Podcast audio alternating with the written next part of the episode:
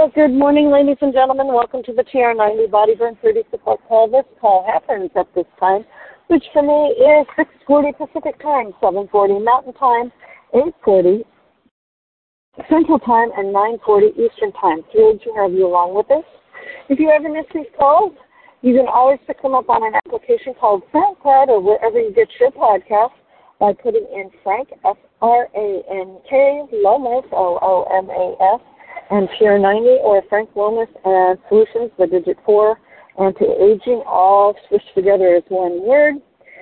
And this, we would be delighted to have you along with us. If you're listening to this and it's podcast and you wish to catch us live, if you dial into seven one two, seven seven five, eight nine seven two, and when it prompts for the conference code, put in nine one zero zero two two, you can join us live, and we would be delighted to have you with us.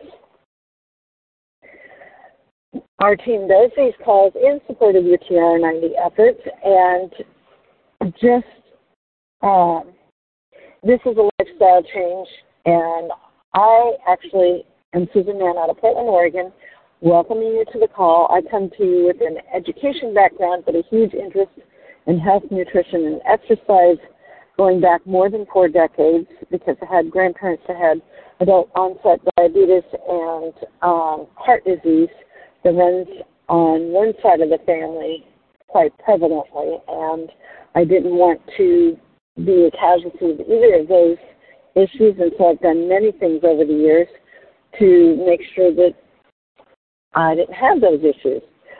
So when you're first starting out with that T R ninety program, it's your one lean meal a day, two shakes a day, three snacks a day, thirty grams of protein at at least three of those meals, taking your supplements fifteen to twenty minutes before a meal is best. If you're not able to do that, take them with your meals. Many times I had to do that, and in my experience, it worked just fine. Seven plus servings of fruits and vegetables every single day. Those fruits and vegetables will give you your macronutrients, which are your carbs, your proteins, your fats, um, and your micronutrients, which are your vitamins and minerals that are in those fruits and vegetables, and fiber. Fiber helps in two ways, one of which is with satiety, or that feeling of fullness. The other way that fiber helps is for good digestive health. Guys need about forty-five grams of fiber for that. Ladies, we need thirty-two grams of fiber for that. And if you're getting all that fiber, well, you do need to get moving, because thirty minutes of moderate to heavy exercise is the minimum that, that is required for this lifestyle change. And you can definitely do more, but that's your minimum. And you can do it in a thirty-minute chunk, two fifteen-minute chunks, or three ten-minute chunks, whatever works best in your lifestyle, but getting that thirty minutes of moderate to heavy exercise is really important. If you're exercising and you're exercising moderately to heavily, well, then you need to start thinking about hydration, because you will be getting dehydrated either because you're perspiring due to exercise, or if you're in a humid area, that it might be in um, due to humidity. And if you're thinking you're hungry, you need to drink a glass of water, because that's dehydration potentially setting in. So your hydration baseline is one ounce of water for every two pounds you weigh. So if you weigh one hundred pounds, you need to be drinking at least fifty ounces of water daily, but then you'll need to increase that to offset whatever you're losing in body moisture. Um, really important, that hydration. The other thing that several studies I have read, and all of my studies over the last thirteen, fourteen years um, remind me, is seven to nine hours of good quality sleep a night is really important. That sleep will actually um, set you up to make good decisions the next day, clear out toxins, repair muscles and tissues, store memories. It just does a multitude of system resets while you're sleeping, and it truly is really important. So, overall, this information is coming from a book that's called Eat to Live by Joel Fuhrman, F U H R M A N M D. And today it's the Breast, Breast and Cancer Project Mystery Unraveled. So much has been written about the causes of breast cancer. There are entire books devoted to the subject, yet women are still confused. This section should not be skipped over by men. Men have mothers, daughters, sisters, wives they must help to protect, and the same factors that cause breast cancer cause prostate cancer. Men with a family history of breast cancer have an increased risk of prostate cancer, and women with a history of prostate cancer have an increased risk of breast cancer. So there is a strong link between these two hormonal sensitive cancers. American women are now twice as likely to develop breast cancer as they were a century ago. Most of this increase has occurred in the past fifty years, in spite of all of the fear and publicity. American women are still in the dark about what they can do to protect themselves. Researchers are looking for a simple cause and have met with uh, for a simple cause and met with frustration. The reason is that breast cancer, like most cancers, is multi-causal, meaning many causes. Considering a number of contributing factors simultaneously is essential to understand the rapid climb of the incidence of breast cancer in recent studies. We know much today about the cause, causes of breast cancer, and the good news is that genetics play a minor role, and the disease does not strike at random. The war against breast cancer can be won. So understanding those factors involved in the development of cancer, well, the carcinogenesis, the process that leads to cancer, is believed to occur in a series of steps. It is a multi-stage process that begins with a precancerous cellular damage that gradually proceeds to more malignant changes.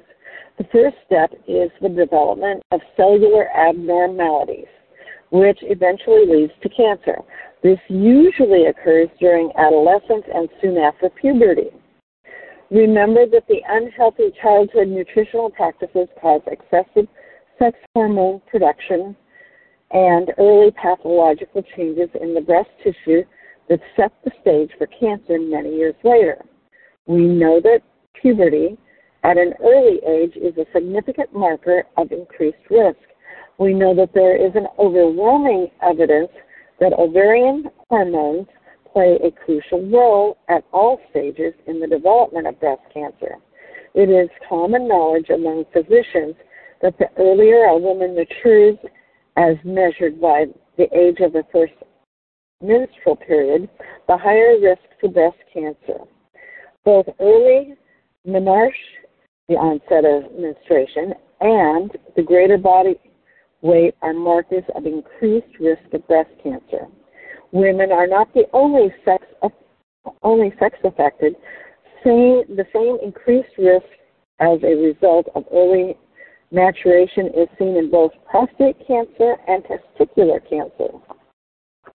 If we grow and mature more quickly, we increase our cancer risk and age faster. We see the same things in lab animals. If we feed them so that they grow faster, they die younger. Ominously, the onset of menstruation has been occurring at a younger and younger age in Western societies during the past century. The average age in the United States is now about twelve years. According to the World Health Organization, the average age at which puberty began in the eighteen forties was seventeen. During the time period, during the time period that the age of menarche was, has decreased from seventeen to twelve in Western Europe and the United States, there has been a, a concomitant change in Western eating habits. There has been an increased consumption of fat, refined carbohydrates, cheese, and meat, and a huge decrease in the consumption of complex carbohydrates such as starchy plants. Modern studies of girls on vegetarian diets characterized by more complex carbohydrates and no meat show a later age of menarche, and one would expect a significant reduction of acne as well. And greater consumption of animal products leads to a higher level of hormones related to early reproductive function and growth. These hormonal abnormalities persist into adulthood. Uterine fibroids also develop from a diet deficient in fruits and vegetables and heavy in meat. As the consumption of meat increases and the vegetation decreases, one's risk of fibroid, fibroids increases proportionally. In other words, the stage is set by our poor dietary habits and early in life. Breast cancer and prostate cancer are strongly affected by our dietary practices when we are young. The first European, first European and then American studies have indicated that the protein richness of one's diet is a more sensitive marker of early menarche than increased body weight. This conclusion is consistent with the data relating to early menarche with increased animal protein use in South African girls. Then, in the nineteen nineties, when the data from the massive China-Cornell-Oxford project was dissected, we again saw the high correlation between breast cancer incidence and the consumption of animal products. In China, animal food consumption correlated well with the early menarche and the increasing rates of sex hormones. Soon, testosterone levels had the best correlation with breast cancer, even better than estrogen. Uh, of note is the increasing levels of testosterone significantly increases the risk of both breast cancer and prostate cancer. Testosterone rises as well with increasing levels of obesity, and being overweight is another consistent risk factor.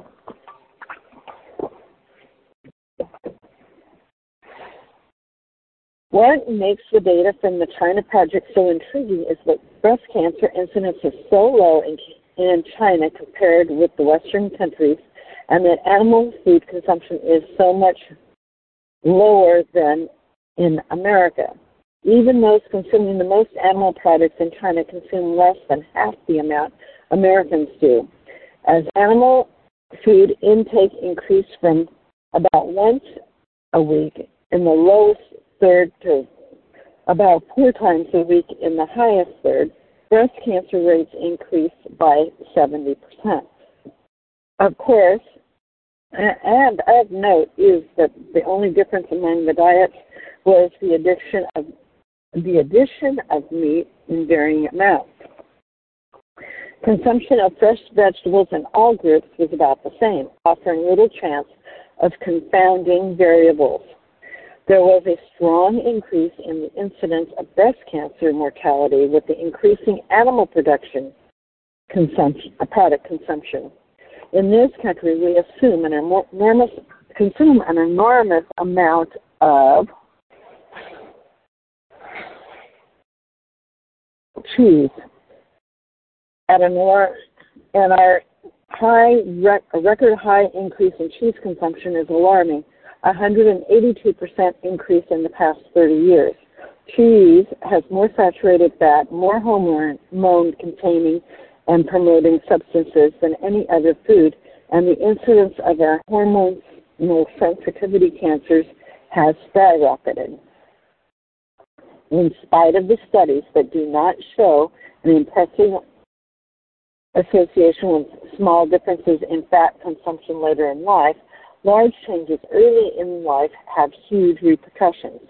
When we consider the diet consumed throughout our life, meat and dairy continue to be implicated as a, a strong causal factor in breast cancer.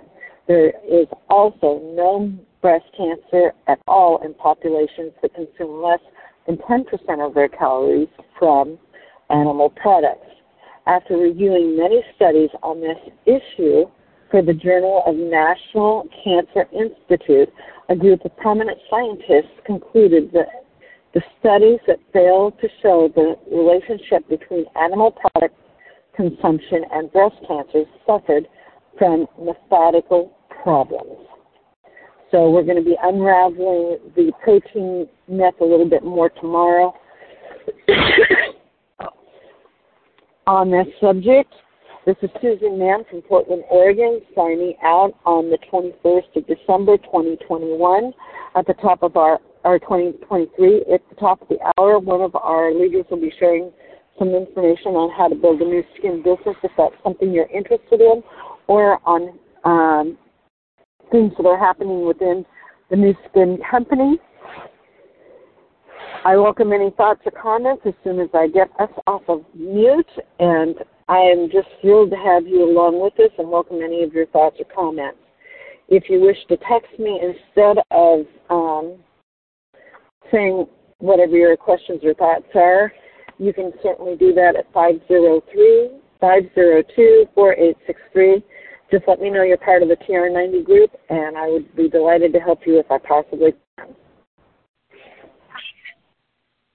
So there we have it, my friends, why it is important to be getting those fruits and vegetables in, because it could potentially protect us against both breast cancer and prostate cancer, and the sooner we get that those levels of vegetables up, the better off we are.